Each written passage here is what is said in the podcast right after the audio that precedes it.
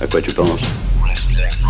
It's just music. This will twist your head. Oh, bah dis donc, qu'est-ce que c'est que ça? Restless.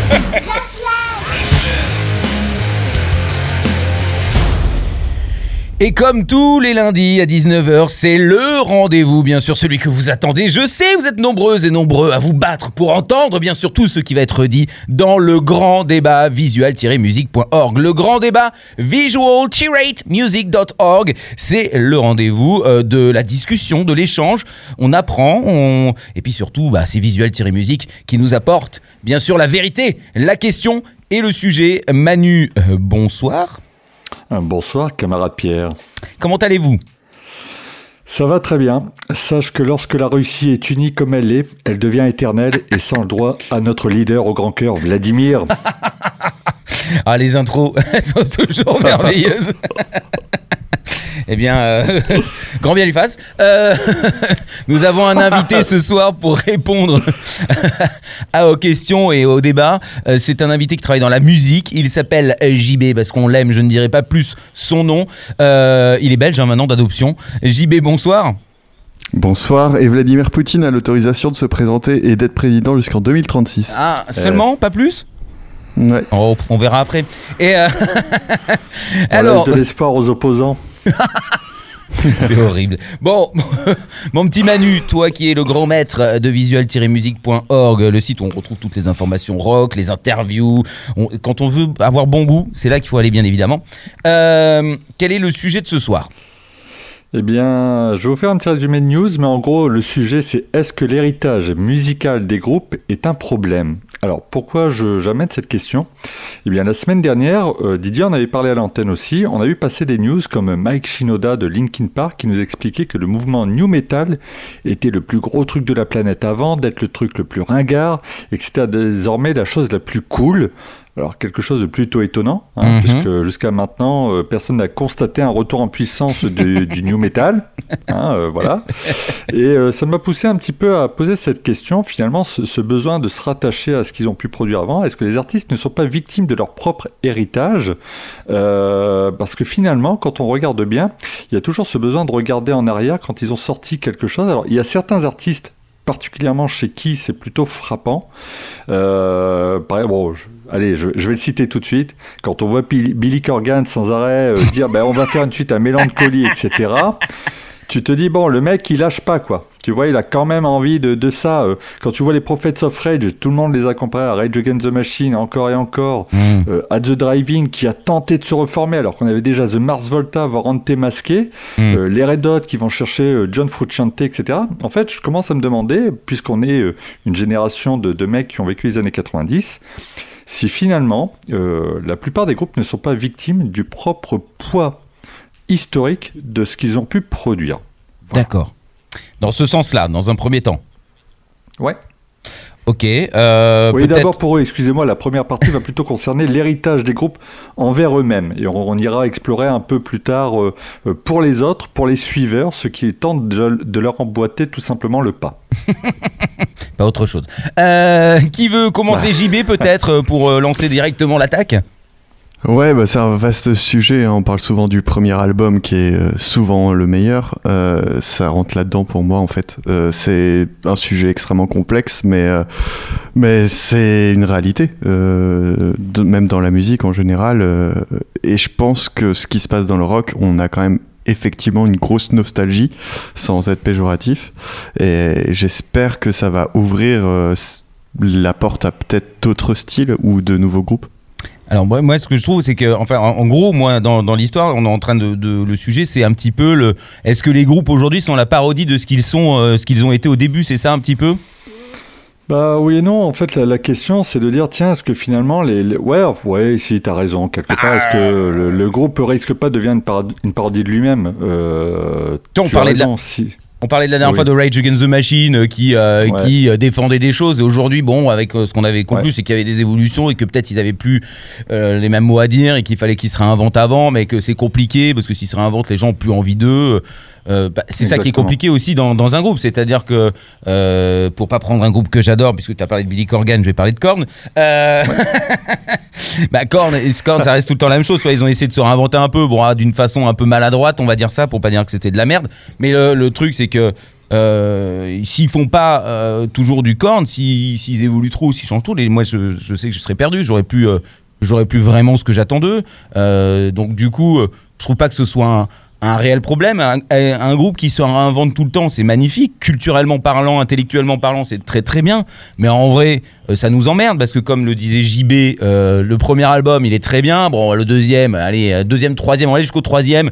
On est plus ou moins satisfait. Mais après, si le groupe change, on est perdu. On n'a plus nos repères. C'est plus leur son, c'est plus leur façon de traiter l'information. C'est comme dire qu'il est vieux, qu'il est encore en train de parler de ses problèmes d'enfance. Bon, en vrai, c'est peut-être pas encore totalement passé. C'est des blessures qui sont à jamais. Donc je vois pas pourquoi il serait obligé de changer. Il a tenté. Bon, là, ils ont réussi sur le dernier album pour ce qui est de Korn. Mais ça va pas durer. Enfin, je veux dire, d'autres sujets, ça va être compliqué, je suppose.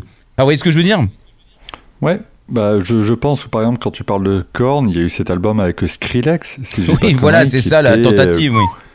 Ouais, voilà, hein, c'était ça qui était quand même très compliqué. Alors, je pense à ça, puisque la semaine dernière, il y avait aussi une autre news. Hein, on voyait donc Daron Malakian se déclarer pleinement pro-armes, alors qu'à la base, System of a Down est un groupe anti-guerre, hein. Rappelons que le dernier EP Genocidal Humanoids se veut justement une réaction par rapport à ce qui se passait en Arménie. Bon, moi je trouve ça plutôt ouf. T'as un groupe qui se déclare contre les violences et en même temps t'as deux mecs. Alors t'en as un qui est pro-Trump, t'en as un qui est pro-armes, qui l'affiche clairement en disant que voilà, il faut savoir se défendre. J'ai eu un petit échange avec un de nos lecteurs là-dessus d'ailleurs sur les réseaux sociaux.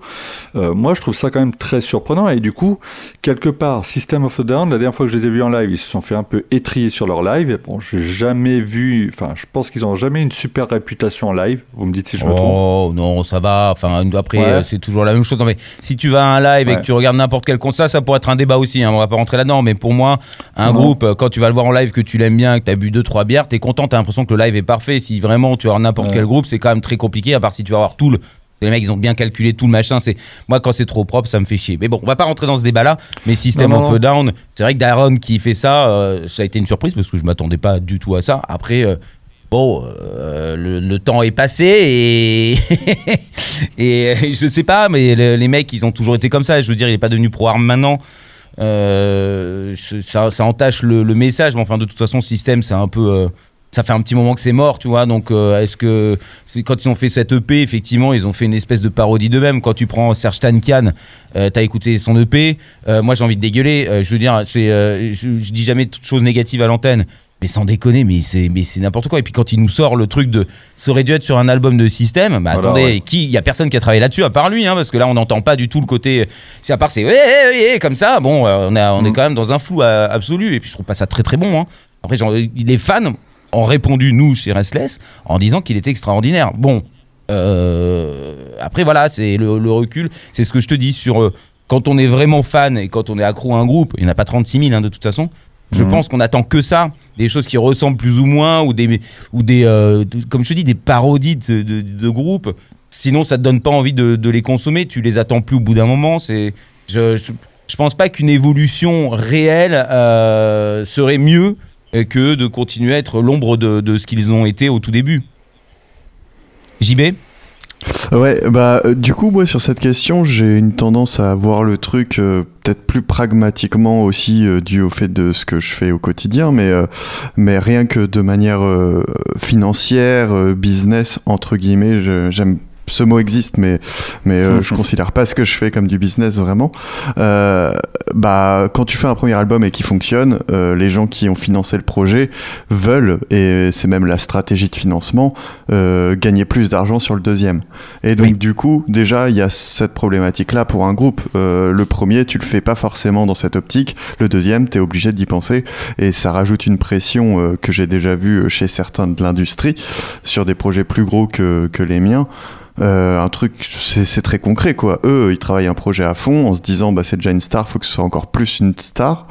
Et bah si ça marche pas, c'est une catastrophe. Et donc tout le monde a cette pression et cette épée de Damoclès. Donc déjà pour moi, cet héritage, il est d'abord là dans ce stress, ce non-confort pour créer. Ouais, c'est ça qui oblige plus ou moins l'artiste à continuer à faire la même chose. Ça a marché la première fois, donc Donc évite de t'aventurer dans d'autres trucs et essaye de le faire mieux pour qu'on gagne encore plus, c'est ça ? C'est ça, ou en tout cas faut pas choquer les gens et trop surprendre. Après voilà, là c'est des questions peut-être plus techniques et sur la musique, moi je m'intéresse pas mal, je parle avec des producteurs et tout qui s'intéressent à la théorie et même à des recherches de neuropsychologues et ce genre de choses, et clairement les gens aiment pas trop entendre des choses qu'ils ne connaissent pas. C'est prouvé. Et donc déjà quand t'as un groupe comme tu le disais tout à l'heure, Korn, bah, avec leur album de Step, ils ont perdu beaucoup de leur public. Moi personnellement, écoutant Skrillex à l'époque, l'album m'a moins choqué, j'ai même écouté un ou deux titres pendant quelques temps. Donc voilà, c'est tout ça à prendre en compte aussi, quoi. Manu? Non, bah écoute, ça fait un peu écho, JB a raison, hein, la partie business est quand même aussi importante. Alors je sais, hein, j'ai toujours une vision un peu trop artistique des choses, bon, j'oublie pas quand même qu'il y a un aspect commercial, mais là la semaine dernière pareil, Sting avouait par exemple la semaine dernière qu'en y repensant, il regrettait sa tournée de reformation avec The Police en 2007. Il disait « J'ai considéré cette tournée comme un exercice de nostalgie. » Bon, les mecs ont quand même récolté $360 millions, ce qui en fait la troisième tournée la plus lucrative de tous les temps. Je suis quand même allé checker son setlist FM, hein, je suis allé voir ce qu'il nous faisait, la Sting en tournée avant l'arrêt du Covid. Et quand je regarde ses derniers concerts solo en 2019, bah, le mec te claquait 9 titres de The Police sur 20. L'enfoiré. Bon. Ouais, c'est pas beau de cracher dans la soupe, Gordon, hein, parce que là, au final, bon, l'exercice de nostalgie, c'est surtout que c'est plus simple de récupérer les pépettes quand t'es tout seul que quand t'es à 3. Hein, bon, voilà, oui, c'est entre nous. Après, je suis sûr qu'il y a 60% des gens qui achètent leur place pour Sting pour entendre du Police. Ah ouais, bah, complètement. Tout à fait d'accord. Non, mais ça on donc, est tous d'accord. C'est ça qui est compliqué et le public, enfin, au final, la musique fonctionne énormément vis-à-vis du public et leurs réactions et les anticipations qu'on peut faire. Non mais évidemment, non mais tout à l'heure Manu t'as utilisé un mot, moi je pense qui est carrément valable pour tout le débat. Voilà, 12 minutes, c'est terminé. non mais c'est nostalgie, le mot de la nostalgie. Ouais. Je veux dire toi tout à l'heure on parlait des premiers albums, c'est les meilleurs. Bon après c'est pas forcément tout le temps vrai, c'est juste que c'est celui qui marque, c'est celui qui donne le ton, c'est celui qui fait que le groupe a un son, a un cadre, tu le découvres, surtout s'il a eu cette chance de pouvoir créer quelque chose de très particulier qu'il n'y avait pas peut-être avant, ou en tout cas qui n'avait pas été mis autant en avant. Et du coup on s'accroche à ça et après bah forcément les années passent, les albums passent et c'est cette nostalgie qui reste et qui fait qu'on continue aussi à consommer excusez-moi du mot, mais à consommer le groupe, à l'écouter. C'est évident, t'as eu une émotion, t'as eu un truc qui t'a marqué, bah si le groupe en dehors du commerce, parce qu'évidemment les groupes et puis toute cette industrie, bon il faut bien qu'ils gagnent un peu d'argent parce que sinon bah ils continuent pas, donc les gens sont tristes. C'est un peu aussi une double peine, hein. C'est-à-dire qu'ils sont obligés de le faire parce que sinon les gens ne vont plus les aimer. Donc voilà, et puis les gens s'ils font pas ça, eux ils auront plus le truc qui les fait kiffer. Donc vous voyez, ça, finalement ça s'imbrique plus ou moins. Enfin moi c'est comme ça que je vois les choses. Je le vois pas si pervers que ça. C'est juste que bon bah c'est une attente, c'est une demande et puis c'est une satisfaction.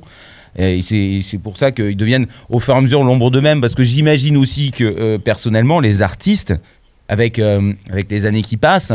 Bon, bah, on connaît tous les groupes qui vont dire « Je suis fatigué de rejouer encore une fois ce morceau-là » qui est l'hymne du groupe, mais bon, c'est leur rôle de faire plaisir à leurs fans. Et puis de continuer à faire des chansons. Et puis bon, ça doit pas être le truc le plus funky du monde de tout le temps construire. Bon, bah, on connaît la structure, bon, ça on n'a plus besoin de l'inventer. Tu me diras, au moins c'est peut-être un peu plus rapide, mais bon, ils doivent quand même trouver 2-3 trucs. Mais ça reste toujours le même cadre, parce que sinon le fan, il va pas se retrouver sur ce qu'il avait écouté quand il était plus jeune, ou quand il a eu ce moment de kiff, quand il est tombé sur le groupe, quel que soit le groupe.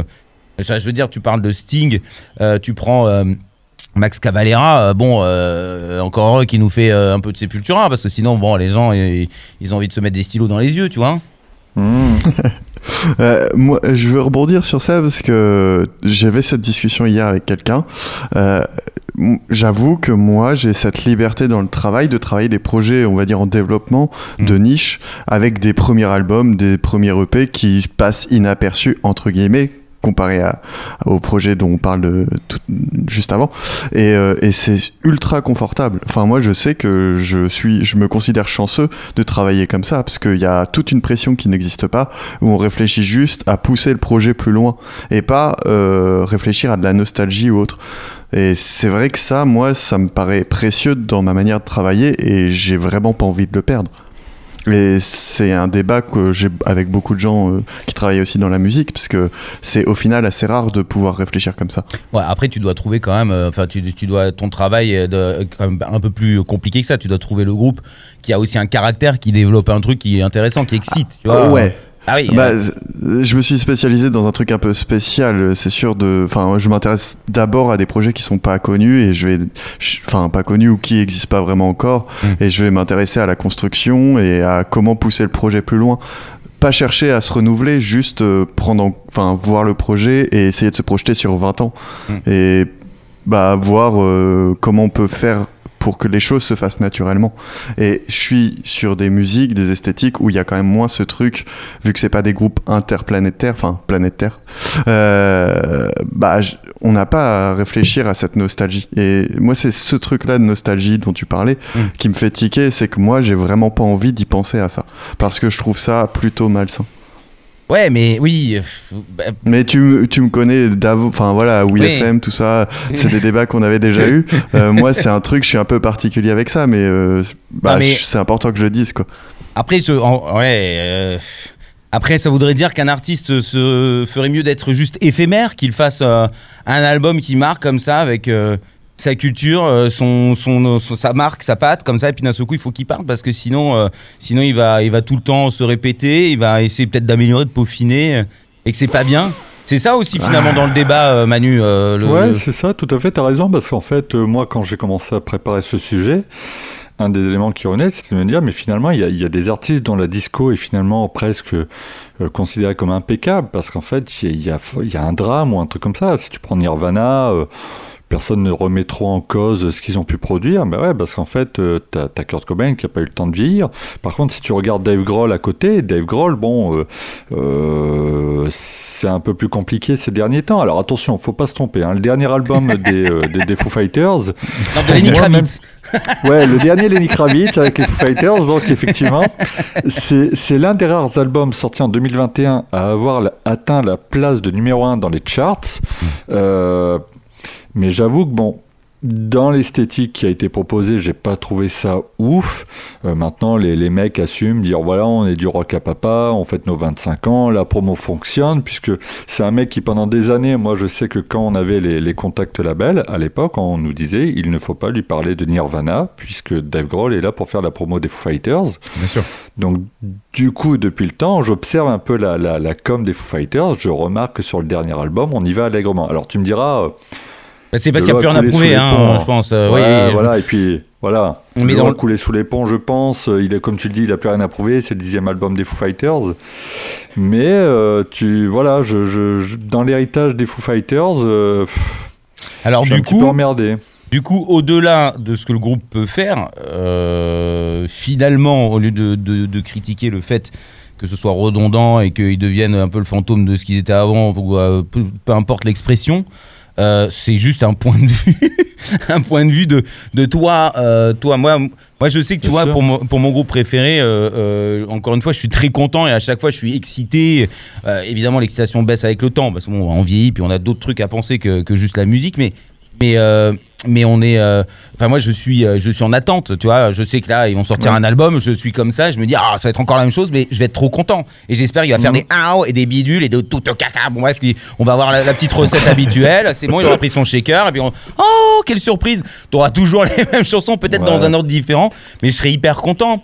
Mais après toi et ne me dis pas que t'es pas comme ça non plus, parce que en vrai, si. Manu, t'as bien vu, là les Smashing Pumpkins ils sortent un truc, moi je trouve ça extraordinaire, ça a touché un peu un autre domaine qui était peut-être pour moi un domaine qui était là avant qu'on ait cette patte Smashing Pumpkins, et t'as été déçu parce que finalement ils ont pas fait ce que t'attendais et ce qui est du Smashing Pumpkins.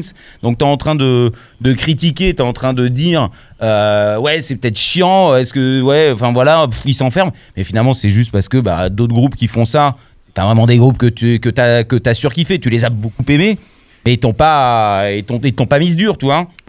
Ouais, bah, c'est surtout ce que je reprochais sur le dernier Smashing, c'était la longueur du truc. Tu vois, je pense que l'album méritait d'être charclé de moitié. Le fait d'aller tester d'autres domaines, ça ne me dérange pas. Au contraire, c'est ce qui me plaisait dans les Smashing Pumpkins, c'est dans Mélancolie.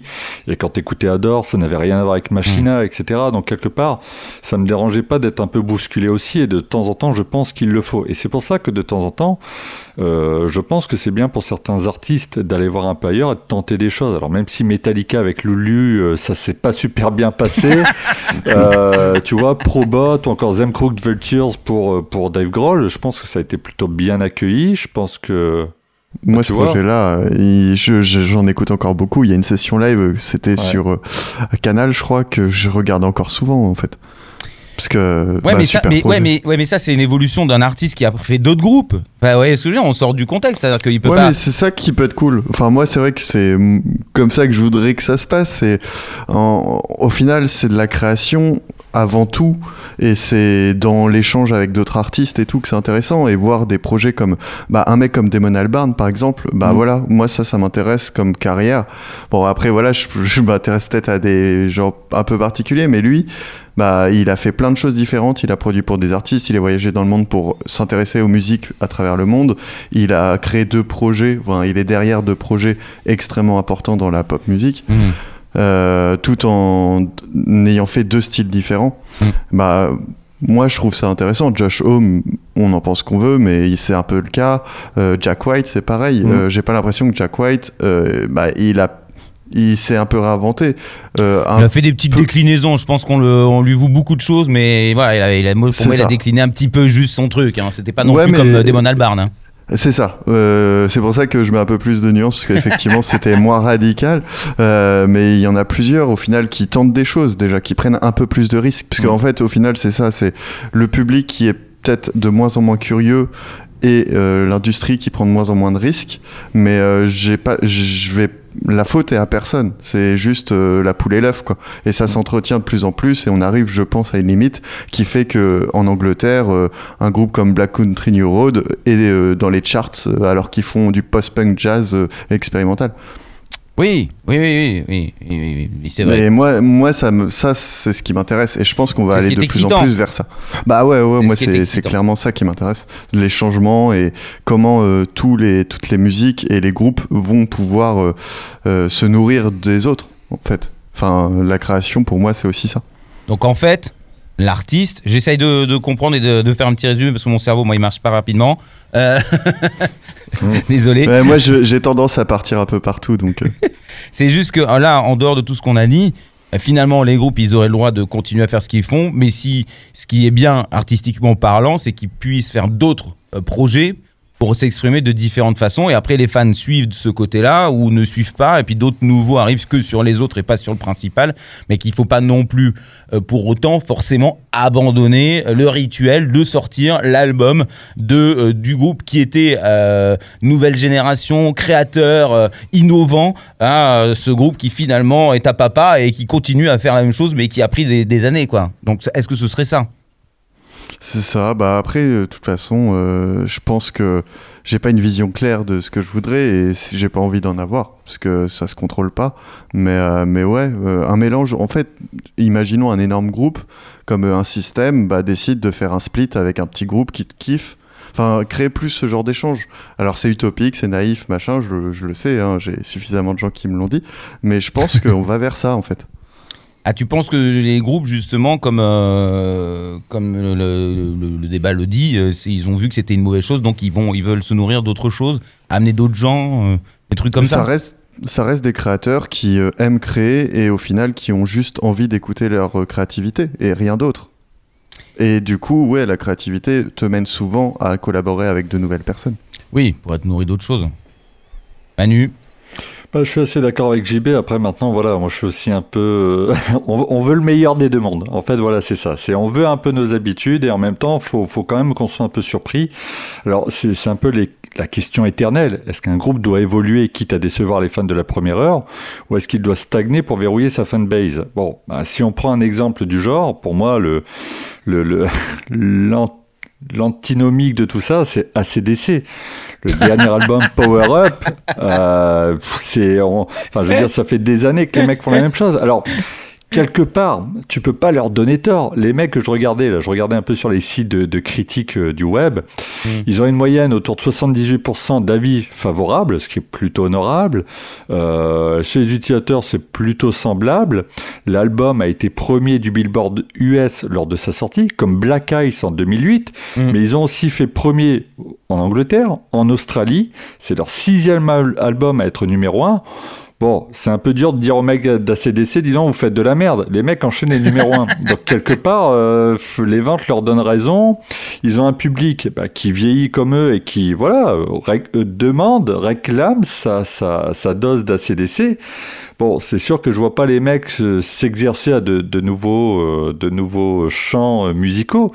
Mais du coup, ça devient chiant. Enfin, moi, je sais que AC/DC sort un truc, je vais écouter un single ou deux, basta, mais j'ai même pas écouté l'album, quoi, tu vois. Enfin, voilà. Non, mais soyons clairs, j'adore AC/DC en live, c'est toujours un moment extraordinaire, il y a spectacle, c'est la foire à la saucisse, on est content, c'est ça aussi qu'on veut. Non, mais on va pas se mentir, tu vois. Ouais, mais les saucisses sont vieilles, hein, elles commencent un peu, mais voilà, mais on est content. Non, mais tu vois, j'ai amené ma mère qui a 75 ans, donc elle était en kiff total, parce qu'elle c'est une grande fan d'ACDC, tu vois, mais ça lui rappelle, ça la ramène un peu à sa jeunesse, ça lui donnait un espèce de peps à ce moment-là. Je te raconte même pas, on était presque partis pour faire la tournée des bars. J'ai dit on va se calmer 2 secondes. Non, mais tu vois, et pourtant comme tu nies la ACDC, ils ont sorti un truc, ma mère était accro, elle a écouté l'album, elle a écouté en boucle, etc. Moi, j'ai écouté les singles et je me suis dit, de toute façon, les autres chansons je les connais, parce que même j'ai eu 3 singles, c'était les 3 mêmes. Donc ACDC, c'est encore pire que les autres groupes, c'est-à-dire qu'ils ont fait une chanson. Et à partir de là, ils ont décidé de faire tout pareil. Il y a des groupes qui ont quand même 3 chansons un peu différentes dans chaque album et qui répètent à chaque fois. Là, non, il y en a une seule. C'est-à-dire que les mecs, alors eux, sont encore plus forts. Non, mais ça nous dérange pas. Voilà, on a envie. AC/DC, c'est toujours, si tu veux, c'est le guignolo. C'est voilà, à la AC/DC, t'as ton album qui sort, t'entends la chanson, ça fait puis, ah ouais, super, tu tapes des pieds, ça t'excite, ça te fait revenir toutes les anciennes chansons, t'as envie de mettre des cornes qui clignotent sur la gueule, et puis voilà, t'es content, tu vois. C'est, je pense, et puis tu sais que ça rassemble, tu sais qu'il y a une énergie, en fait, ça distribue une énergie qui est assez incroyable, hein. Je veux dire, les mecs, ils sont vieux, je veux dire, ok, on a bien compris, les clips sont nazes en plus, donc c'est juste pathétique, mais t'entends la musique, je pense que ça nourrit tellement plein de gens en énergie qu'ils s'en branlent complètement que ce soit encore la même chanson avec les mêmes plans, où ils te racontent que cette fois-ci ils ont fait ça différemment. Là tu fais voilà. Bon, après, les interviews, on sait ce que ça vaut, hein. Les gens s'en foutent plus ou moins quand même de ce qu'ils racontent, mais voilà, ça distribue. ACDC, c'est ça, ça distribue une énergie de ouf. Moi, ma rhum, je te dis, elle est, d'un coup, tu dis, waouh, elle a pris des médocs, ou elle a pris un extra en cachette, je sais pas trop, mais elle s'envole, quoi, tu vois. Et je pense que c'est aussi ça, le fait que les groupes connus, encore une fois, c'est toujours ce qu'on a dit au début. Lorsqu'ils ont réussi à marquer un coup de ouf, de toute façon, c'est pour ça qu'ils durent, hein, généralement, c'est parce que ceux qui marquent un petit coup, généralement, hop, hein, à la rue, c'est comme pour la baise. Et donc, du coup, ils restent, et ils font toujours la même chose. Soit, c'est peut-être un peu pervers, comme le disait JB tout à l'heure, dans le sens où, bon, c'est pas ça nourrit pas leur envie de créativité, parce que ce sont quand même, comme l'a dit JB, ce sont des créateurs, ils sont arrivés, ils ont réussi à faire quelque chose. Ce ne sont pas de simples mecs qui sont arrivés pour dire bon, on va interpréter des chansons qui existent déjà.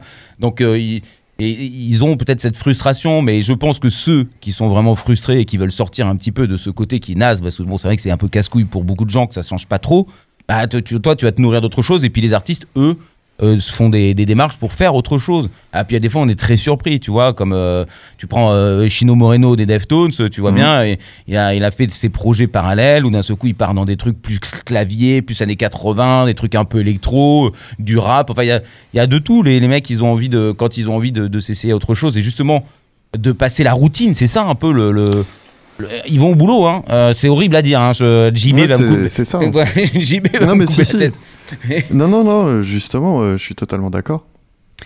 Donc voilà, les mecs, c'est ça, ils vont. Et donc, bon, bah. Mais je trouve ça bien et sain, moi, au contraire, de voir des mecs comme Chino Moreno aller tester d'autres choses à côté. Je pense qu'au contraire, c'est ce qui permet aussi de renouveler un groupe. Là, j'ai sous les yeux, je pensais à Tool, putain, mais les mecs ont mis 15 ans à sortir un album. Ouais. Qui finalement n'a pas été la claque, parce que je pense que les mecs ont été prisonniers de leur propre truc. Je pense qu'il y a un moment, quand t'as même Maynard James Keenan qui dit bah moi l'album il serait sorti depuis longtemps, c'est juste que les mecs là ils sont en train de se tripoter la nouille sur les instrus.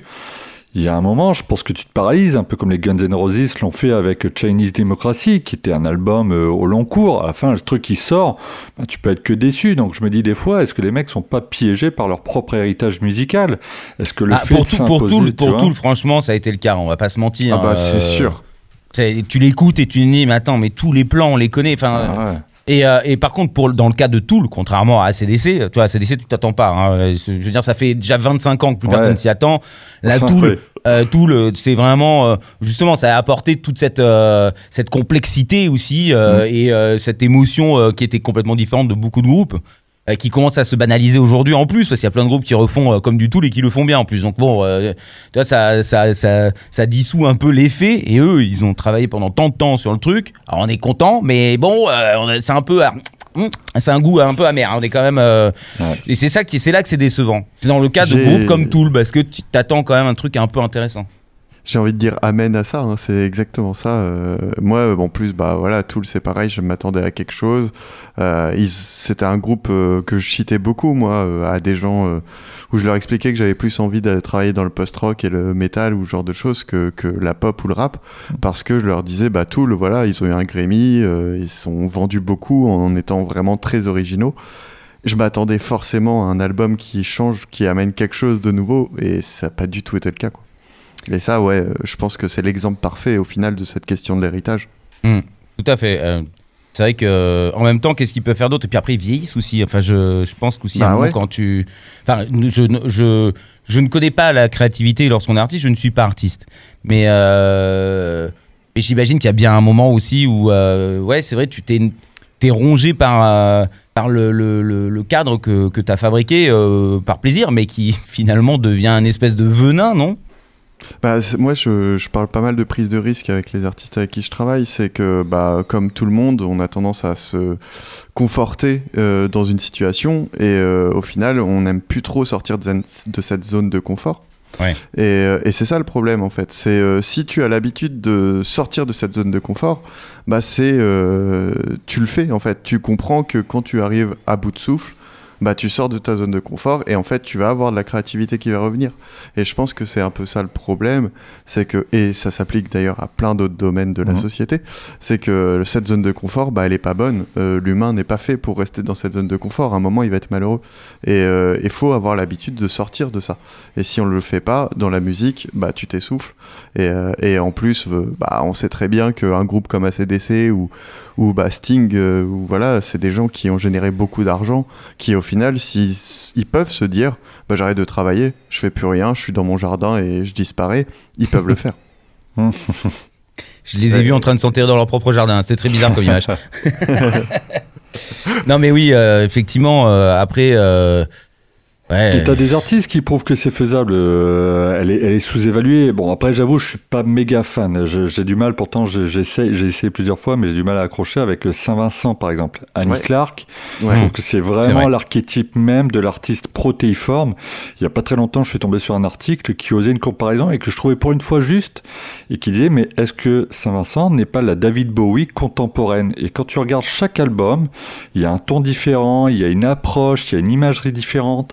La meuf t'explique que là, sur le dernier album, elle voulait partir sur un truc rock, elle est fan de Tool, elle voulait faire un truc dans ce genre-là, et puis en fait, bah non, en fait, sa créativité l'a amené à quelque chose de plus disco, plus 70s. Elle dit, on y arrivera, l'album de Tool, à un moment on y arrivera, mais là, j'étais pas porté par ça, je suis parti dans une autre direction. Et je trouve ça courageux, et j'ai... Presque. Alors après, voilà, c'est encore une fois un truc de connard, puisque c'est porter l'art au-dessus du financier. Et on sait bien que les deux sont intimement liés, et particulièrement dans l'industrie musicale. Hein. Mais je trouve... Ça donne vraiment une crédibilité au parcours d'un artiste. Voir AC/DC faire pendant 40 ans la même chose, oui, je ne doute pas que dans les années 80-90, c'était énorme machin. Bon, après, ils n'ont plus rien à prouver, il n'y a plus d'intérêt à changer la recette maintenant. Mais j'avoue que moi, personnellement, je suis plus intéressé par le parcours d'une nana comme ça que de voir AC/DC me faire 40 ans de musique identique, quoi, tu vois. Ah bah, ouais, moi, je suis totalement d'accord aussi. Au contraire, enfin, je passe mon temps à chercher des nouveaux projets qui sortent de l'ordinaire, et ça m'amène des fois à écouter de la nouvelle scène drum and bass de Hollande, et moi c'est ça que j'aime, donc voilà, mais je trouve qu'on n'a pas perdu en fait des artistes intéressants. Saint-Vincent, c'est un super exemple. Je suis beaucoup par exemple Jenny Beth, qui est la leaduse de Savages. Bah, elle, je suis sûr qu'elle n'a pas fini de faire de nouvelles choses, elle a fait un peu de télé avec Arte et tout, et c'est ça que je trouve intéressant. Oui, mais c'est compliqué. Ce que je veux dire, Manu, tu l'as bien dit, toi aussi JB, c'est-à-dire que c'est hyper intéressant. Ça, je pense que même les gens qui n'ont pas envie de se faire chier à chercher comprennent que c'est intéressant, que des artistes, comme on le disait aussi, je ne sais plus, Manu, avec qui on avait parlé de peinture, de parler d'époque, hein, c'est sa période telle, c'est sa période machin, parce que voilà, ils créent aussi comme ça, et comme tu le dis, JB, c'est ça qui les excite et qui donne l'émulsion, hein, pour pouvoir faire des trucs différents et être créatif. Mais même s'ils veulent faire ça, t'imagines la puissance. Alors déjà, il faut avoir des bollocks, comme on dit, parce que tu sais pas où ça va t'emmener. Alors tu seras peut-être content du résultat, mais ça peut t'emmener aussi un album qui vend deux trucs et puis que tu te fasses virer de ta maison de disques, ou...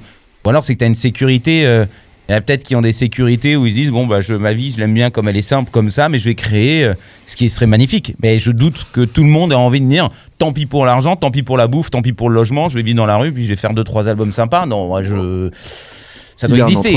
Il y a un entre-deux. Moi, dans je sais comme ça que j'envisage les choses. Je parle de sobriété dans le travail.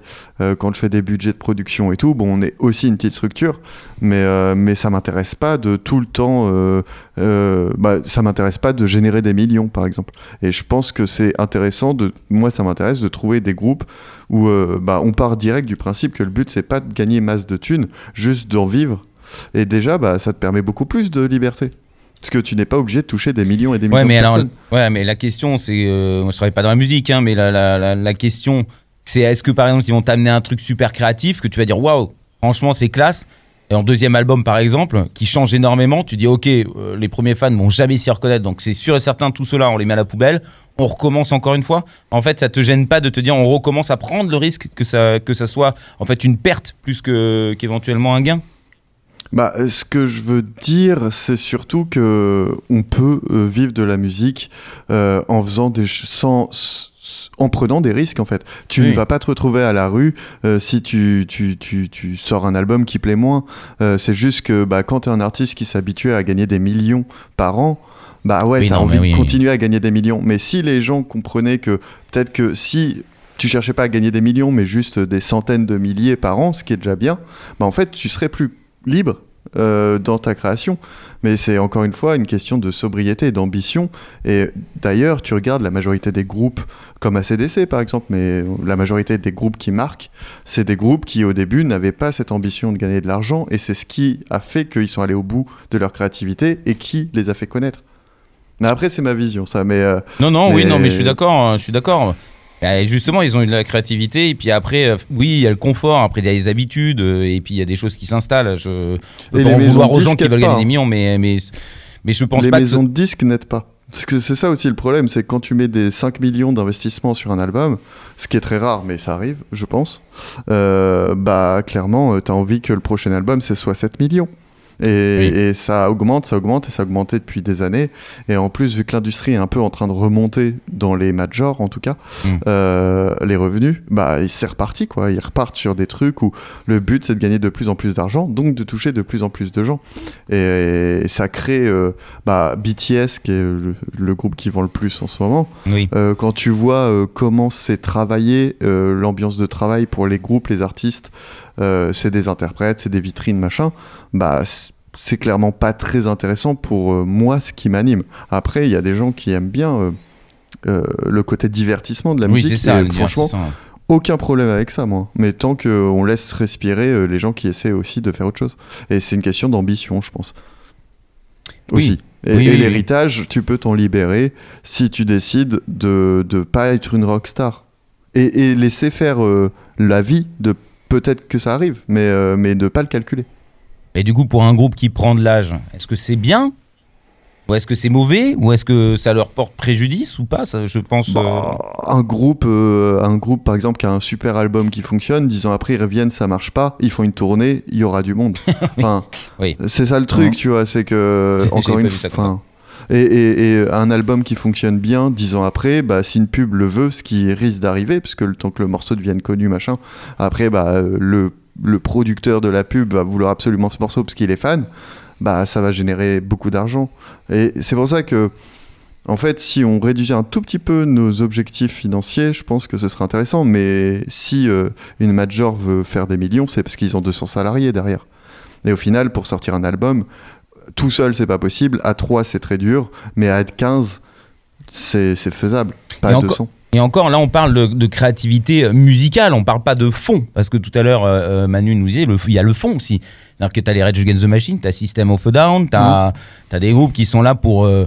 Alors, c'est surtout dans le cadre de défense de droits de l'homme ou de défense du monde ou des trucs qui sont assez forts. Hein, parce que quand on prend les autres groupes, je veux dire, bon, là, dans ce cadre-là, les Smashing Pumpkins, c'est Korn, on peut les foutre à la poubelle parce qu'il n'y a pas trop cette force-là. Je veux dire, c'est pas non plus... On ne vibre pas que pour le message qu'ils délivrent. Mais c'est vrai que System of a Down, etc., oui, ils sont enfermés là-dedans, et s'il y a un faux pas, ce qui a été fait, c'est vrai que là, c'est foutu. Puis, alors que ce sont des batailles qui sont universelles et qui, malheureusement, hein, ça on est tous d'accord, resteront encore très longtemps, parce que c'est des... Enfin bon, bref, on est humain. Et c'est le mauvais côté, mais c'est un autre débat. Mais ça, on peut en faire un, ça, j'en ai pour 18 heures de discussion, on a déjà eu JB. Non mais...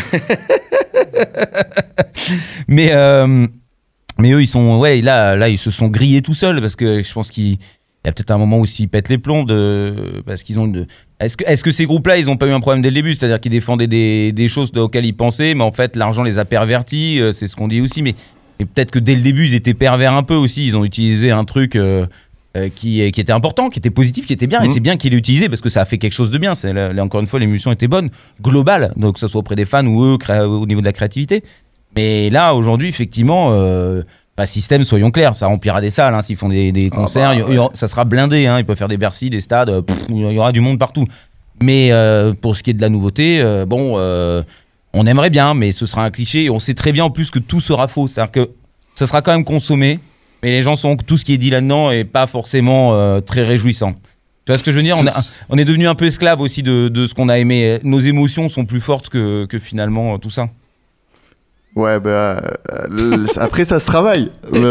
J'avoue que moi, personnellement, c'est quelque chose que j'essaie d'éviter. Je sais très bien que je ne pourrai jamais m'en sortir. C'est pour ça que quand j'entends quelqu'un parler de Prodigy, je tique, ou Stupéflip. Parce que voilà, ou Bernie Getz, par exemple. Moi, c'est un groupe, c'était le groupe phare de mon adolescence. J'en écoute beaucoup moins. Mais chaque truc qui va m'évoquer Bernie Getz, je vais être content, quoi. Je vais avoir envie de réécouter et tout. Et c'est sain, mais faut pas que ce soit que ça qui te dicte. Si par exemple t'as été fan de Bernie Getz quand t'étais ado, va écouter ce qui se passe sur la scène punk actuellement. Enfin, oui, tu vois, c'est ce truc-là. Oui. Ou aussi, ça se travaille. C'est pas une fatalité. En fait, il y a rien qui est une fatalité. Et c'est ça le truc. Moi, quand j'ai peut-être tendance à affirmer des choses, mais c'est pas du tout le cas. Enfin, dans ma tête, en tout cas, c'est très dans le conditionnel. C'est tellement compliqué. Oui, mais il y a un cas. Sex Pistols, les Sex Pistols, c'était le truc que j'avais en tête. Ce groupe-là, c'était monté de toutes pièces, mais ça a aidé combien de groupes à se lancer dans le punk qui étaient sincères ? Oui, mais c'est l'héritage. Alors là, c'est la deuxième partie, on va pas rentrer là. C'est vrai. Je garde ça pour voir. Mais l'héritage, on l'a aussi. Manu, tu vois ce que je veux dire ? C'est quand tu me parles d'héritage d'un groupe qui est déjà en place, etc., on pourrait cracher, hein, y a des millions de choses à dire, mais... Au final, cet héritage, c'est nous aussi qui l'avons en nous, grâce à eux. Mais du coup, cet héritage, il est ancré en nous. Et le mot nostalgique, tu as dit au tout début, je pense qu'il est, C'est le plus juste, hein. C'est parce qu'il est positif en sorte, enfin c'est positif. Je veux dire dans la culture, c'est cette nostalgie de ce qu'on a vécu par rapport à un son, à des paroles, à un message. Après, effectivement, si on prend certains exemples, bon, System, c'est vrai que bon. Voilà, ils se sont fourvoyés pour moi. Voilà.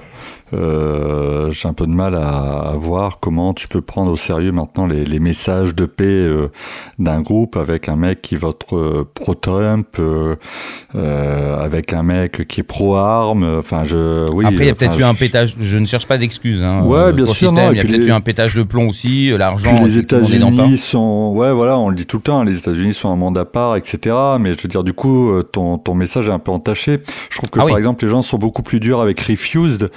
Qu'on dit ouais les capitalistes ils vendent des t-shirts à 30 balles, des places à 20 balles, bah ouais mais il y a un moment où il faut bien que les mecs si tu veux porter un message politique tu t'appuies quand même sur un revenu.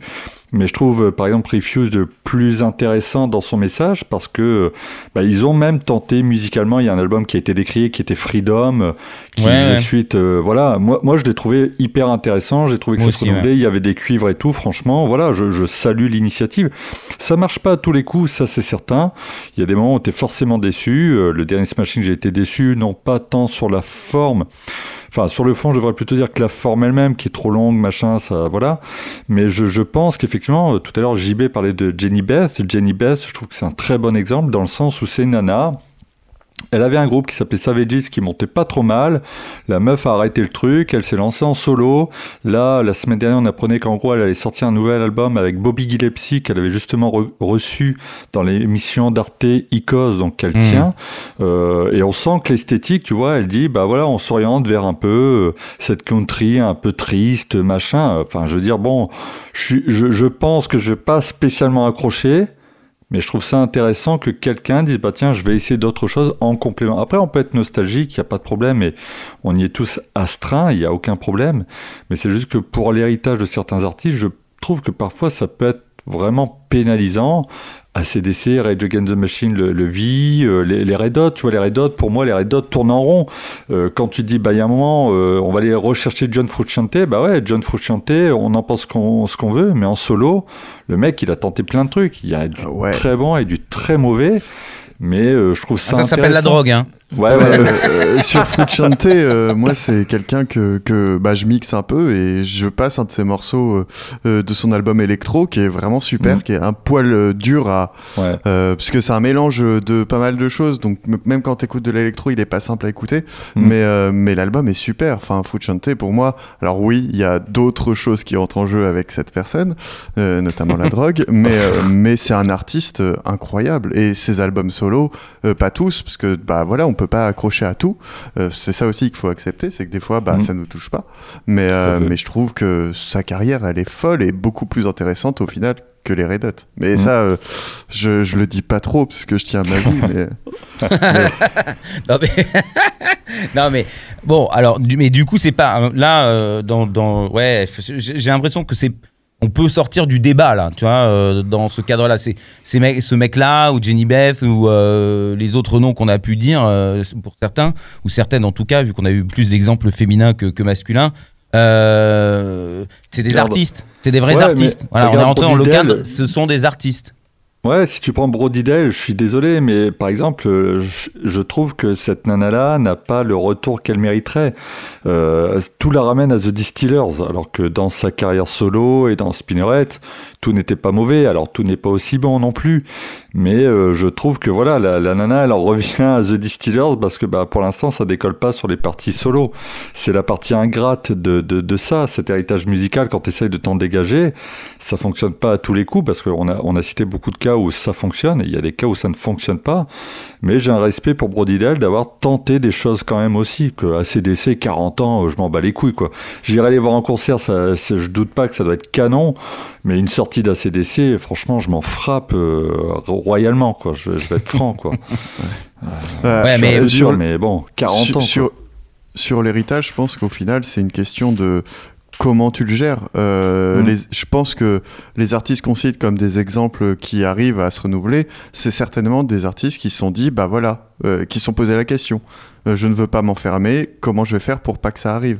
Et c'est du coup une gestion de l'héritage, de cette idée, de comment on se projette, ou si tu cèdes cette gestion à quelqu'un d'autre aussi, c'est possible.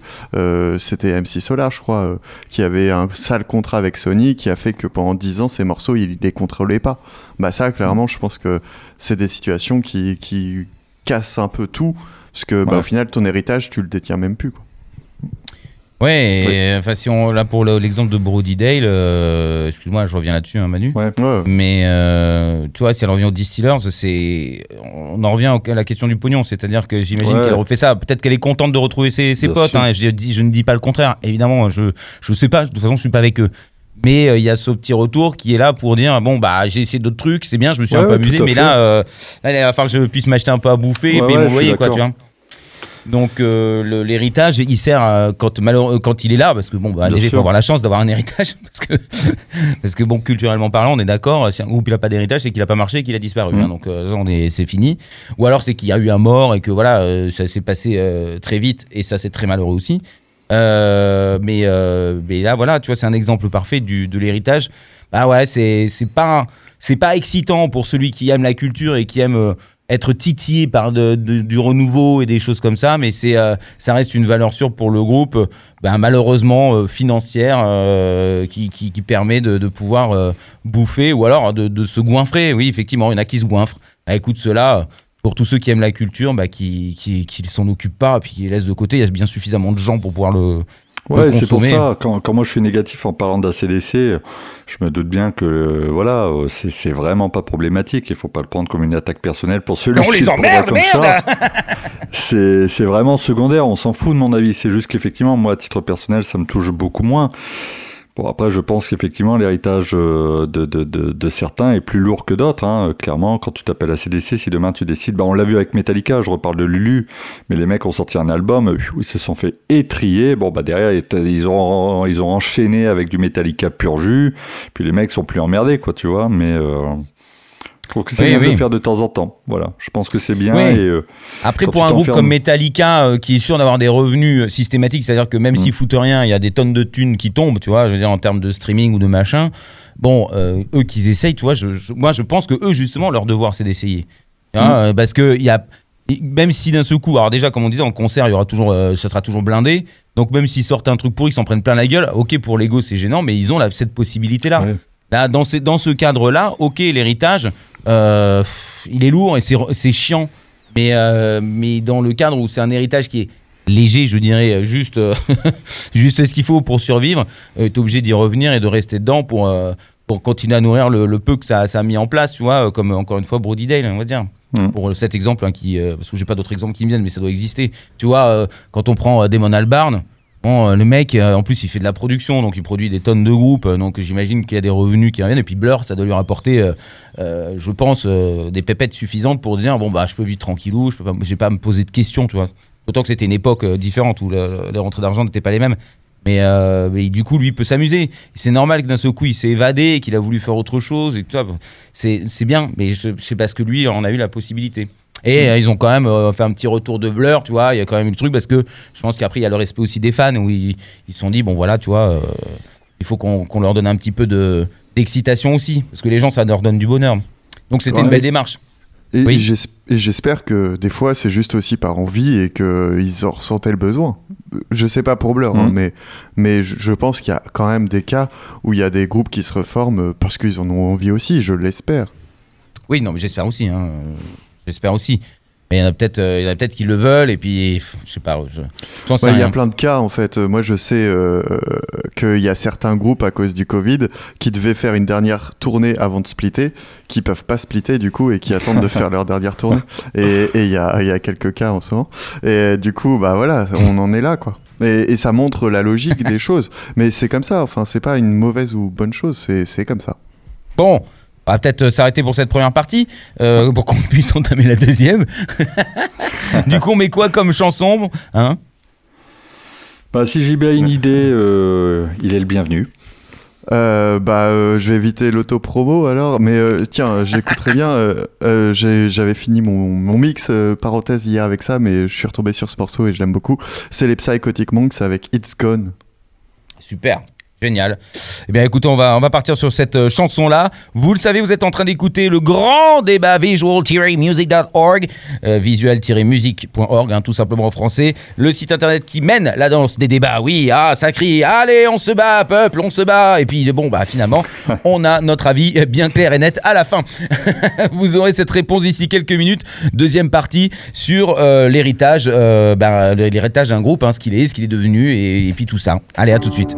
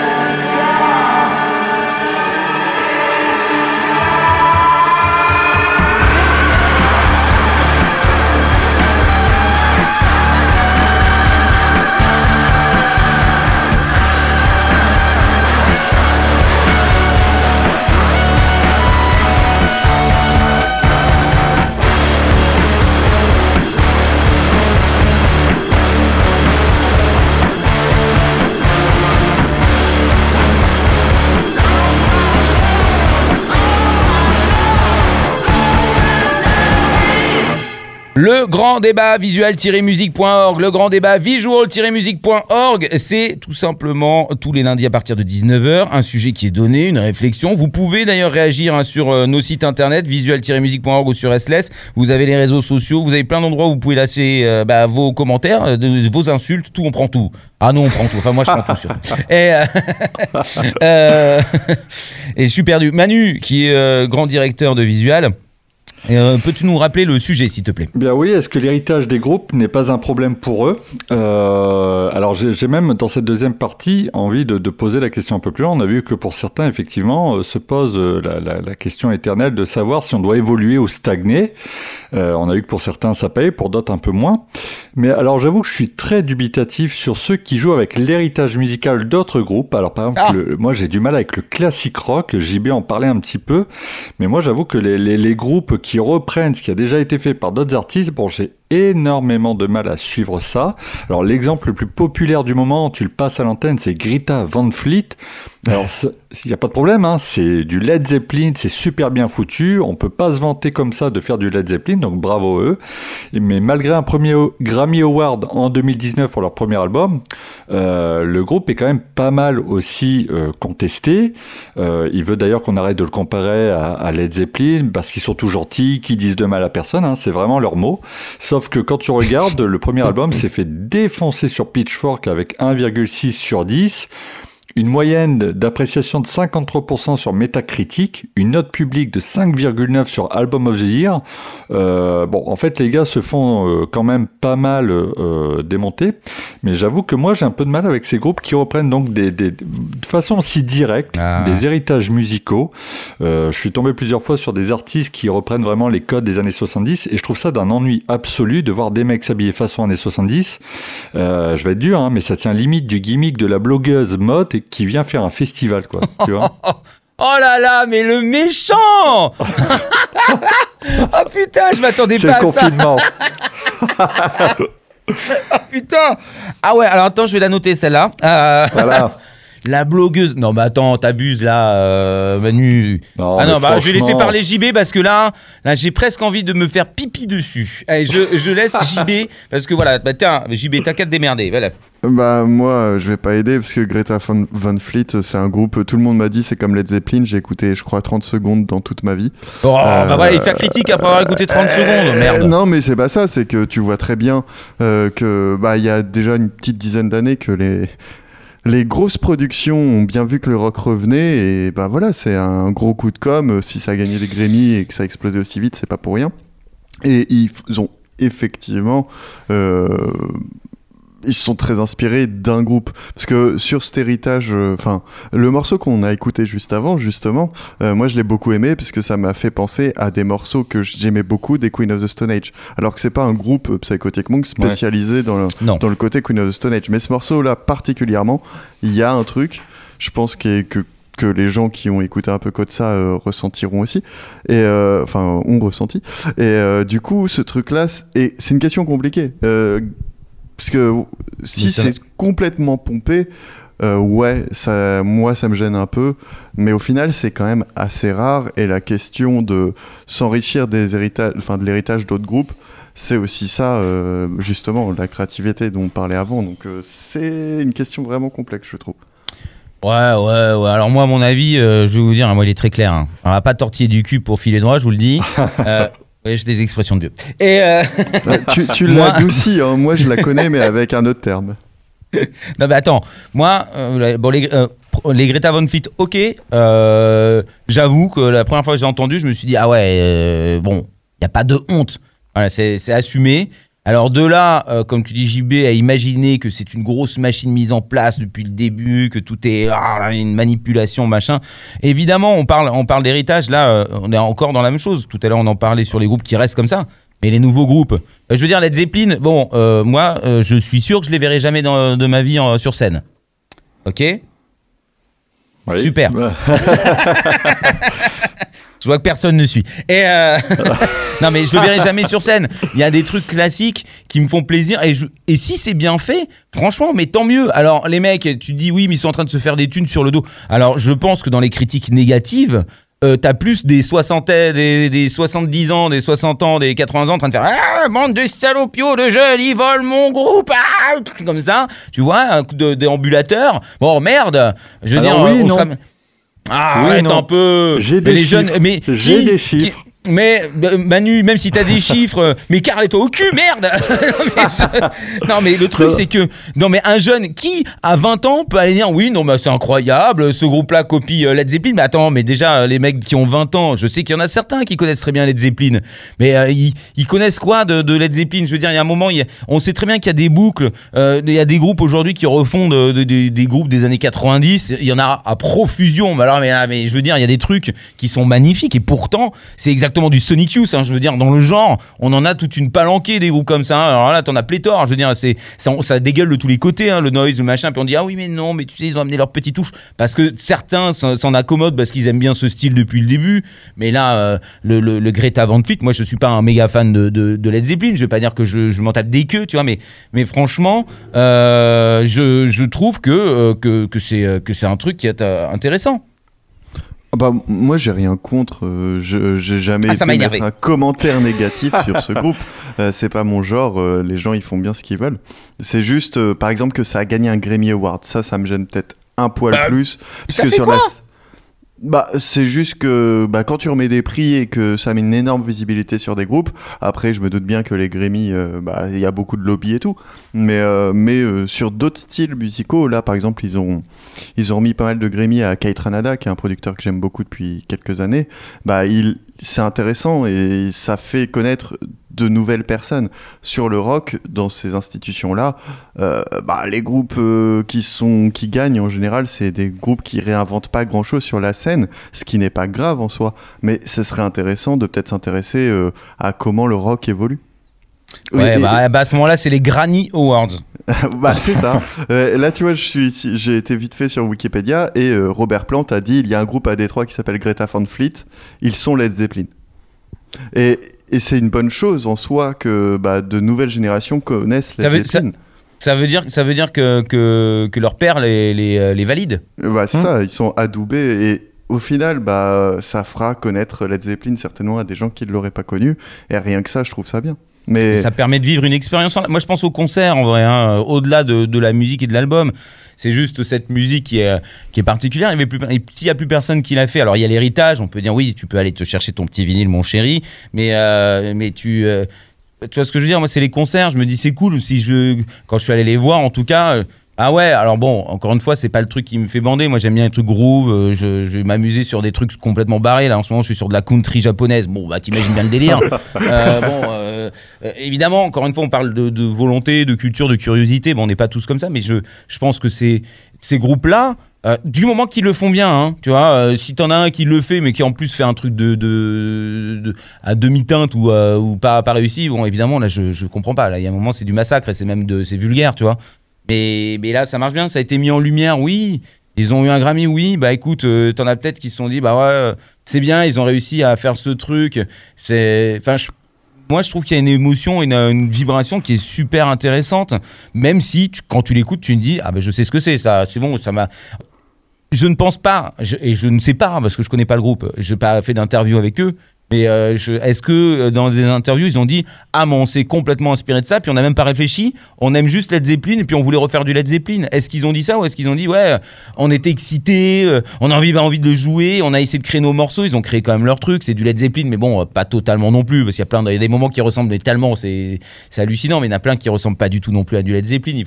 Moi j'ai écouté tout ce qu'ils ont fait, il y a plein de moments où tu dis bon, ça va, on sort de Led Zeppelin, peut-être qu'on rentre dans d'autres groupes d'ailleurs classiques, j'en sais rien, mais là, pour cet exemple-là, mais après, aujourd'hui, tout à l'heure, je parlais de Korn, t'as un gros retour, effectivement, du néo-métal.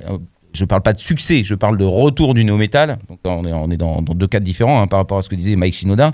Mais t'as des groupes comme Tetrarch, t'as des groupes comme, comment il s'appelle, le fils de Portnoy, il est dedans. Past Temple Pilot.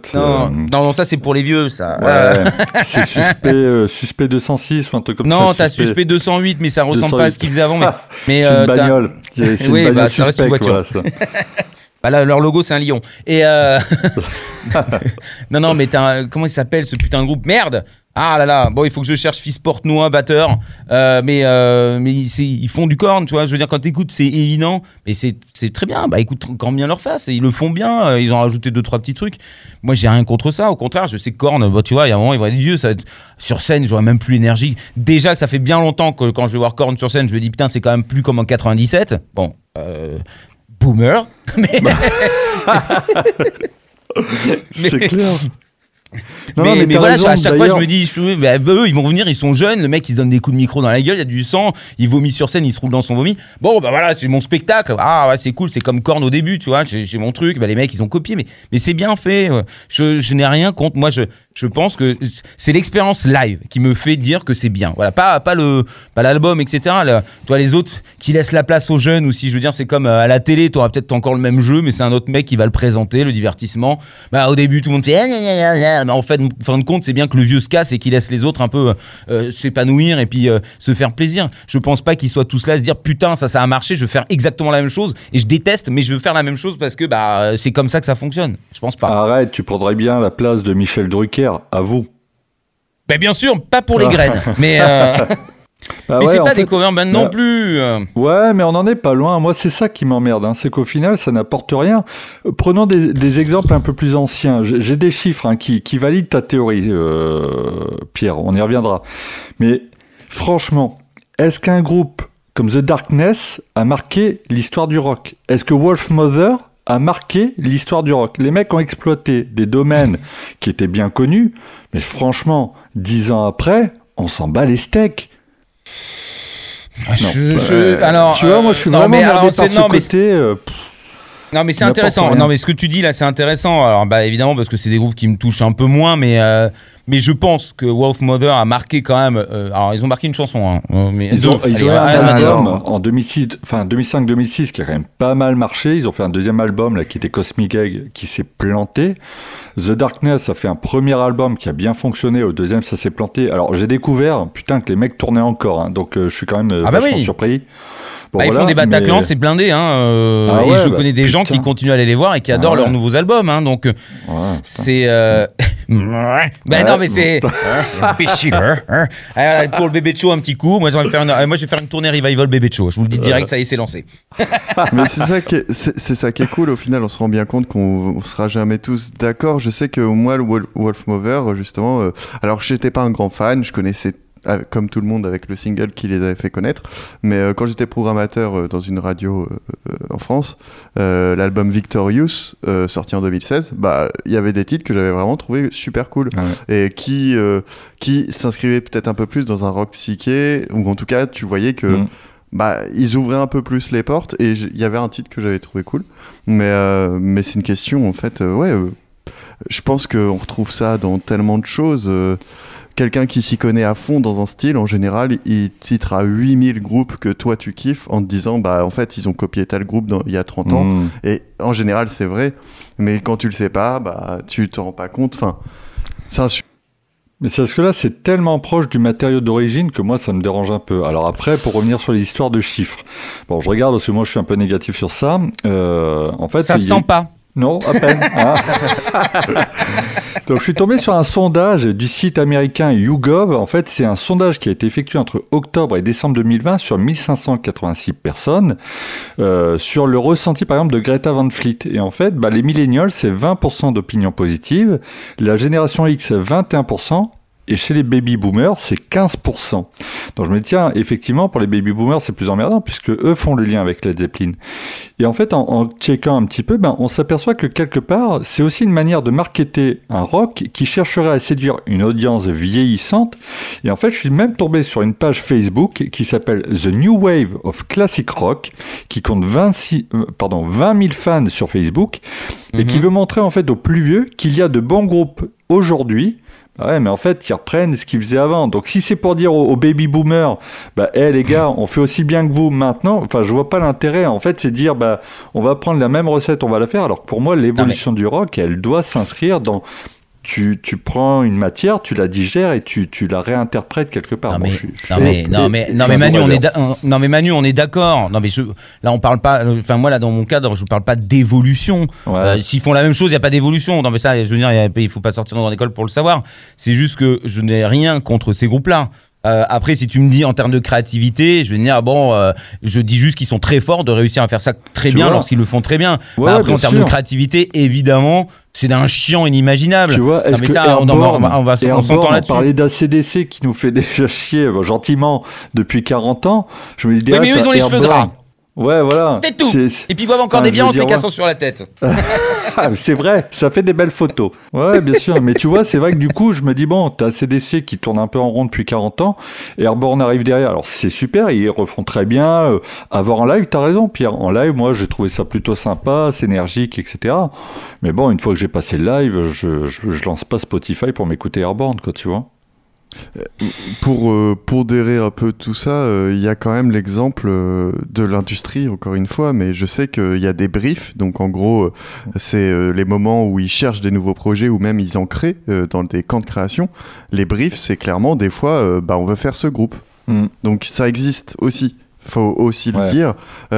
Effectivement, peut-être pas Greta Van Fleet, même si j'étais regardé, leur premier label qui a sorti leur premier EP, c'était déjà Universal. Ouais. Faut quand même garder en tête que ça se passe comme ça des fois. Mais ils vont sélectionner des groupes. Si évidemment ils se disent bon là il nous faut un groupe qui ressemble à ça. Bon bah évidemment ils vont checker qu'il y a un chasseur de tête qui les voit et qui dit ah putain ça ressemble à ça donc c'est bien, ça peut peut-être intéresser la maison de disque. Ok. Enfin disons que c'est plutôt une chance pour le groupe. Je pense. Après il y a des groupes qui sont fabriqués.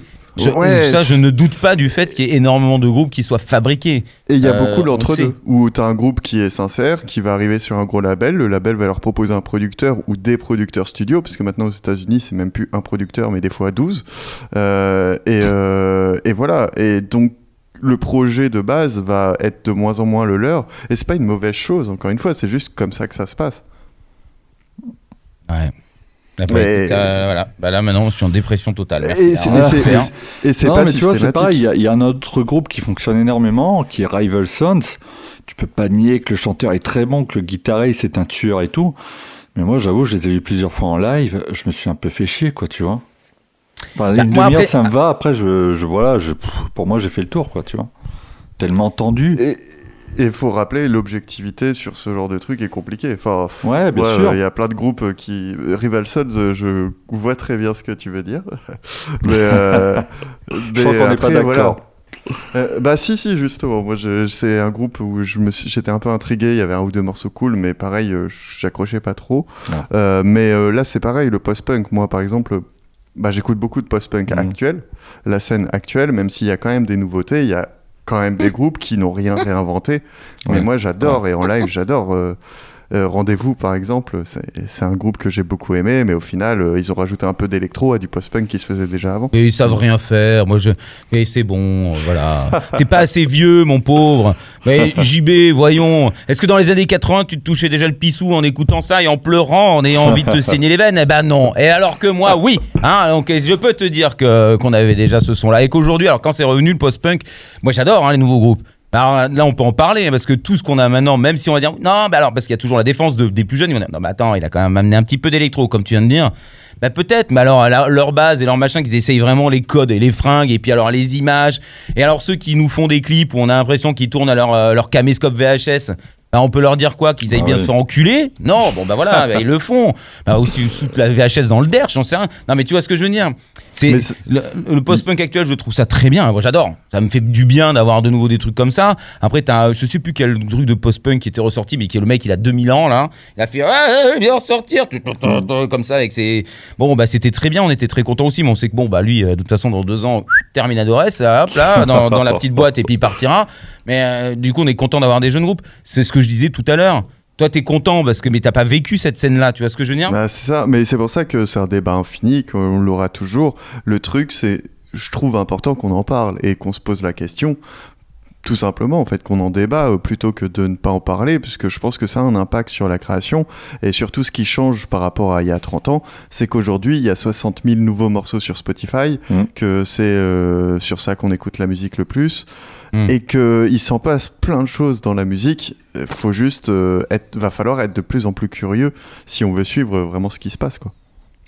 Ah oui, ça il faut. Alors on en revient à un débat un peu plus ancien sur la recherche et les découvertes, et puis comment on fait pour avoir des vraies nouveautés sans se faire noyer par des playlists qui sont souvent rémunérées pour pouvoir placer des ou pas. Je vais dire un truc horrible, des produits. Parce qu'il y a aussi des playlists cool. Moi je m'intéresse pas mal à la smart curation, qui est un concept très intéressant. Les algorithmes font peur aux gens, mais si on sait les utiliser et que c'est transparent, ça peut être très pratique aussi pour découvrir de la musique. Ouais, mais est-ce que les gens vont se faire chier comme ça ? Non, je pense pas. Mais là, c'est un autre débat. Ouais, moi, je découvre beaucoup de musique grâce à une playlist algorithmique de Spotify. Mais genre, beaucoup de musique. Eh, JB, t'écoutes que des trucs chelous. Bah, écoute, les découvertes de la semaine, c'est vraiment un des premiers réflexes que j'ai le lundi, quoi. Non, mais moi aussi, j'aime bien, mais on en revient toujours au même... JB, faut qu'il écoute notre 9e grand débat qui était « Est-ce que Bandcamp peut sauver les groupes ?» Et je pense que là-dedans, voilà, il découvrira peut-être d'autres choses comme de la country japonaise. C'est ça. Bah, foutez-vous bien de ma gueule. Eh ben oui, j'aime bien la country japonaise. Et je peux vous dire qu'il y a un petit côté plaisant, guilty pleasure, et qui me fait un peu sourire de côté, mais c'est très bien fait. Parce qu'ils mettent en plus un peu de post-punk dedans, de la new wave, enfin tous les trucs de vieux. Et comme ça, moi, je suis bien content. Moi, je vous le dis, ça me nourrit un peu mon cœur, comme ma mère avec AC/DC. Vous voyez ce que je veux dire ? Ma mère, je lui ai mis Airborne, elle était contente, elle était repartie aussi, que ce soit écrit AC/DC ou Airborne, en fait, elle en a rien à branler. Hein. Elle veut juste un truc qui fait comme ça, parce que c'est ça qui la rend heureuse et qui lui fout là, un peu la dynamique de la musique. La musique, ça te fout des sentiments. Bon, bah, que ce soit... Jean-Yves de 2000 ans ou Kevin de 19 ans, bon bah au final tant que c'est bien fait et que c'est comme ça que tu veux l'entendre, voilà. Moi, j'ai rien contre les groupes qui restent dans leur merde s'ils sont contents, ou les nouveaux groupes qui copient, du moment, en fait ce qui me chagrine, même si c'est bien fait, ceci dit je serai client, donc je vais pas mentir, si un groupe complètement fabriqué par une maison de disques qui fait hyper bien les trucs, je serai le premier à foncer dans le truc, à dire ah c'est génial, j'aime bien. Tu vois, parce que j'ai pas envie d'avoir cette perversion de dire non, comme ça a été totalement fabriqué, je donne pas la chance, ou du moment que c'est bien fait, moi si ça me rappelle des souvenirs, c'est machin, bon pourquoi pas, tu sais quoi, c'est comme ça. J'ai pas envie de... Par contre, c'est vrai que je vais chercher, je pense que la country japonaise, je peux vous dire qu'ils sont pas signés sur des majors, hein. Je pense qu'il y a même pas de label. Hein. Il y a même pas un seul label tordu qui s'est dit oh tiens ceux-là là. International, ça va cartonner, je vous le dis direct. Hein. Mais la musique, là, je pense, va avoir un gros raz-de-marée avec les musiques russes, les musiques asiatiques. Moi, il y a un groupe chinois que j'aime beaucoup qui s'appelle Stolen. Je pense que toutes ces scènes-là vont aussi relancer plein d'autres styles et vont nous réapprendre à refaire certains trucs qu'on a peut-être déjà oubliés. Peut-être un retour de la tectonique. Mais l'autre, carrément, la caca liquide. Bah, j'ai hâte de voir la version de Korn. Salaud! Ça en était sûr, je me suis dit, putain, il y en a un qui va me le... Bah, putain, évidemment. Eh ben, j'en suis sûr qu'ils en seraient capables. C'est ça qui me lie à Korn, c'est que moi, j'ai jamais eu honte d'avoir mauvais goût. Eh ben, eux non plus. Et l'autre, qui a caisse derrière. Merci, Manu. Alors, hein ? Il n'y a plus personne qui parle ? Non, mais voilà, après, je voudrais pas être que négatif sur l'héritage, mais c'est qu'effectivement, bon, après, je pense qu'on est tous d'accord pour dire qu'il faut que les groupes... amène quelque chose. Après, il n'y a pas de mal à écouter un groupe qui fait déjà... Si les auditeurs qui nous écoutent, là, se font des albums de Greta Van Fleet, il n'y a aucun problème. C'est juste que, voilà, moi, dans ma perception de la musique, bon, pour moi, ça n'apporte pas grand-chose, voilà. Mais après, je peux l'entendre aussi, qu'on prenne du plaisir à écouter des choses comme ça, et puis que ça puisse même permettre de créer des ponts entre des générations musicales. Hein. Après, si un mec s'intéresse au rock parce qu'il a écouté Greta Van Fleet plutôt que Led Zeppelin... why not, hein, mais c'est parce que voilà, je pense qu'il ne faut pas rester sur un domaine. Je serais curieux de voir comment va évoluer Greta Van Fleet, ou si la carrière va se terminer un peu à la manière de alors je ne vais pas dire The Darkness, puisqu'apparemment les mecs tournent bien, mais Wolfmother, tu vois, Wolfmother, ça a été un épiphénomène. Pour moi, je les vois un petit peu comme ça. Alors Rival Sons... Ils existent toujours, hein, Wolfmother. Ouais, bien sûr. Ouais, bah, en fait, ils sont cachés dans un coin, il y a des toiles d'araignée, mais ils sont là. Hein, ouais, et puis lui, il est tout seul, je crois, maintenant, tout simplement. Rival Sons revendique un peu plus de créa, et franchement je pense que les mecs sont aussi de très très très bons musiciens, c'est juste que ça me touche beaucoup moins, mais c'est vrai que voilà, des fois je me dis putain, aller s'enfermer dans l'héritage d'un autre groupe, bah toi va te dépêtrer de ça, et ça me fait penser à une interview que j'avais lue la chronique de Pitchfork, qui disait putain c'était horrible, c'est pour ça que les mecs se sont un peu fait démonter sur le premier album, c'était les pauvres gamins de Frankenmuth du Michigan ne se rendent même pas compte qu'ils sont plus une fièvre d'algorithme qu'un véritable groupe de rock. Donc, tu vois, c'est un peu violent. Genre, bah, en fait, ça va plutôt permettre de vendre effectivement de nouveaux trucs en faisant des ponts sur des générations que véritablement amener quelque chose au domaine. Ouais. Je suis méchant, mais là, ils ont été au level supérieur. Ouais. Bah écoute, ouais. Je suis désolé, mais moi, va falloir que je coupe. Ah. Tu vois, Manu, tu l'as vexé. Non, mais il part. Ouais, c'est ça. Là, je commence à avoir 7 minutes de retard, donc il faut que... Bon. Donc on termine sur quelle conclusion, JB? Vas-y, dis-nous la fin. Bah, l'héritage, c'est une question importante, je pense, dans le principe de musique et de création. C'est une question à se poser, et effectivement, ça peut être un fardeau. Et c'est intéressant de se poser la question de comment éviter que ça le soit, et que ça en soit plutôt une force. C'est beau. Oh là là, bah du coup, c'est beau. Ah bah là, oui, là, on s'arrête là-dessus. Là, ah ouais, on s'arrête là-dessus parce que là c'est beau. Là, l'homme de la situation, JB. Bah écoutez, on va faire comme ça. JB, on te laisse partir. Des gros bisous. Merci beaucoup. Merci beaucoup. Merci pour l'accueil. C'était intéressant. Vous retrouvez JB dans la parenthèse, vous avez les podcasts sur restless.com, et puis sur Deezer, sur Spotify également.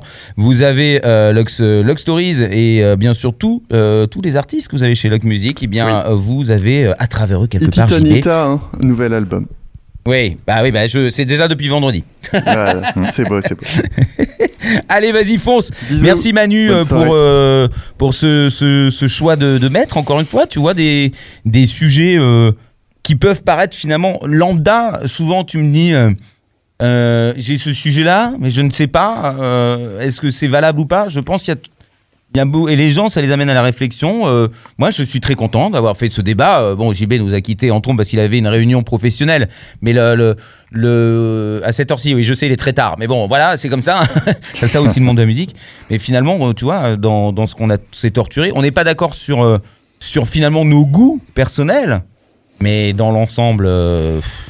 Il a raison. C'est toujours très difficile effectivement de faire la part entre l'objectif et le subjectif. Hein, on parle toujours, moi je sais que sur Visual on parle sans arrêt de l'objectivité qu'on doit avoir en tant que chroniqueur, etc. On n'a jamais revendiqué ça. On n'est pas Rolling Stone, on n'est pas voilà, on est un webzine. Hein, faut pas oublier que le webzine c'est quoi? C'est une version web du fanzine. Donc c'est des amateurs qui décide de parler d'une passion.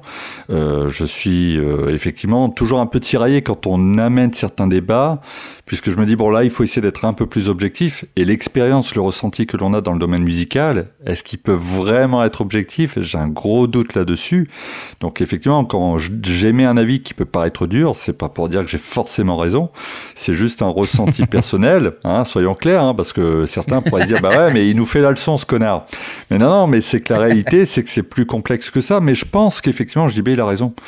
Il faut se poser la question derrière de l'héritage musical, de ce que l'on fait de ça. Quand System of a Down se déclare pro-arme, en tout cas que Daron Malakian se déclare pro-arme dans un groupe qui est à la base anti-guerre, je pense qu'il faut se poser des questions. Quand un groupe comme Greta Van Fleet effectivement assume, hein, les mecs n'ont jamais botté en touche, tu posais la question tout à l'heure, mais ils assument pleinement et ils disent voilà, il n'y a rien de mal, on n'a pas essayé de leur piquer, c'est juste que voilà, on aime ce son-là, on a voulu le refaire et puis on s'est fait plaisir, voilà, il n'y a pas de mal dans le fond, mais je pense qu'effectivement il faut quand même se poser la question qu'on a par rapport à ce type de groupe et d'héritage de façon générale. Voilà. Sa conclusion était meilleure. Hein. Sa conclusion était meilleure. Bah, plus synthétisée. Voilà, c'est ça.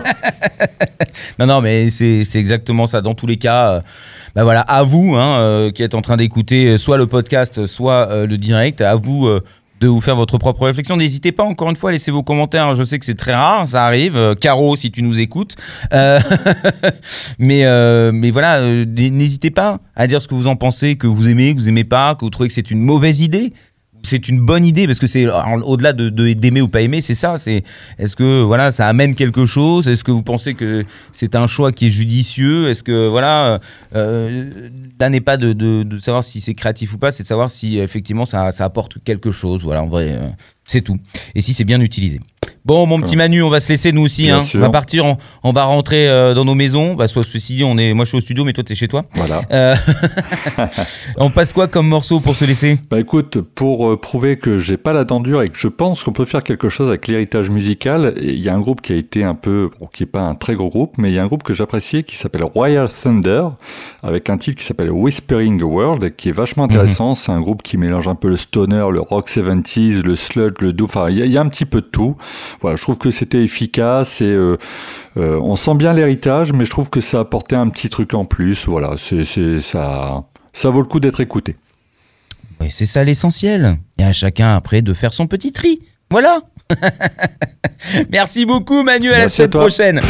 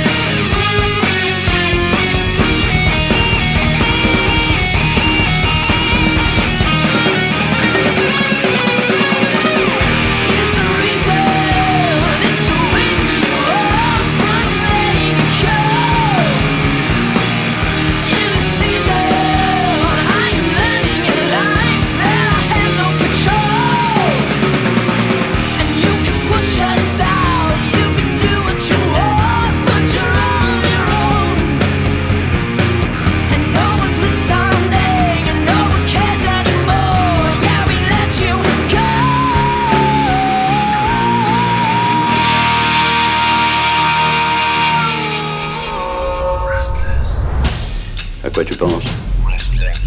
It's just music. This will twist your head. Oh, bah dis donc, qu'est-ce que c'est que ça? Restless.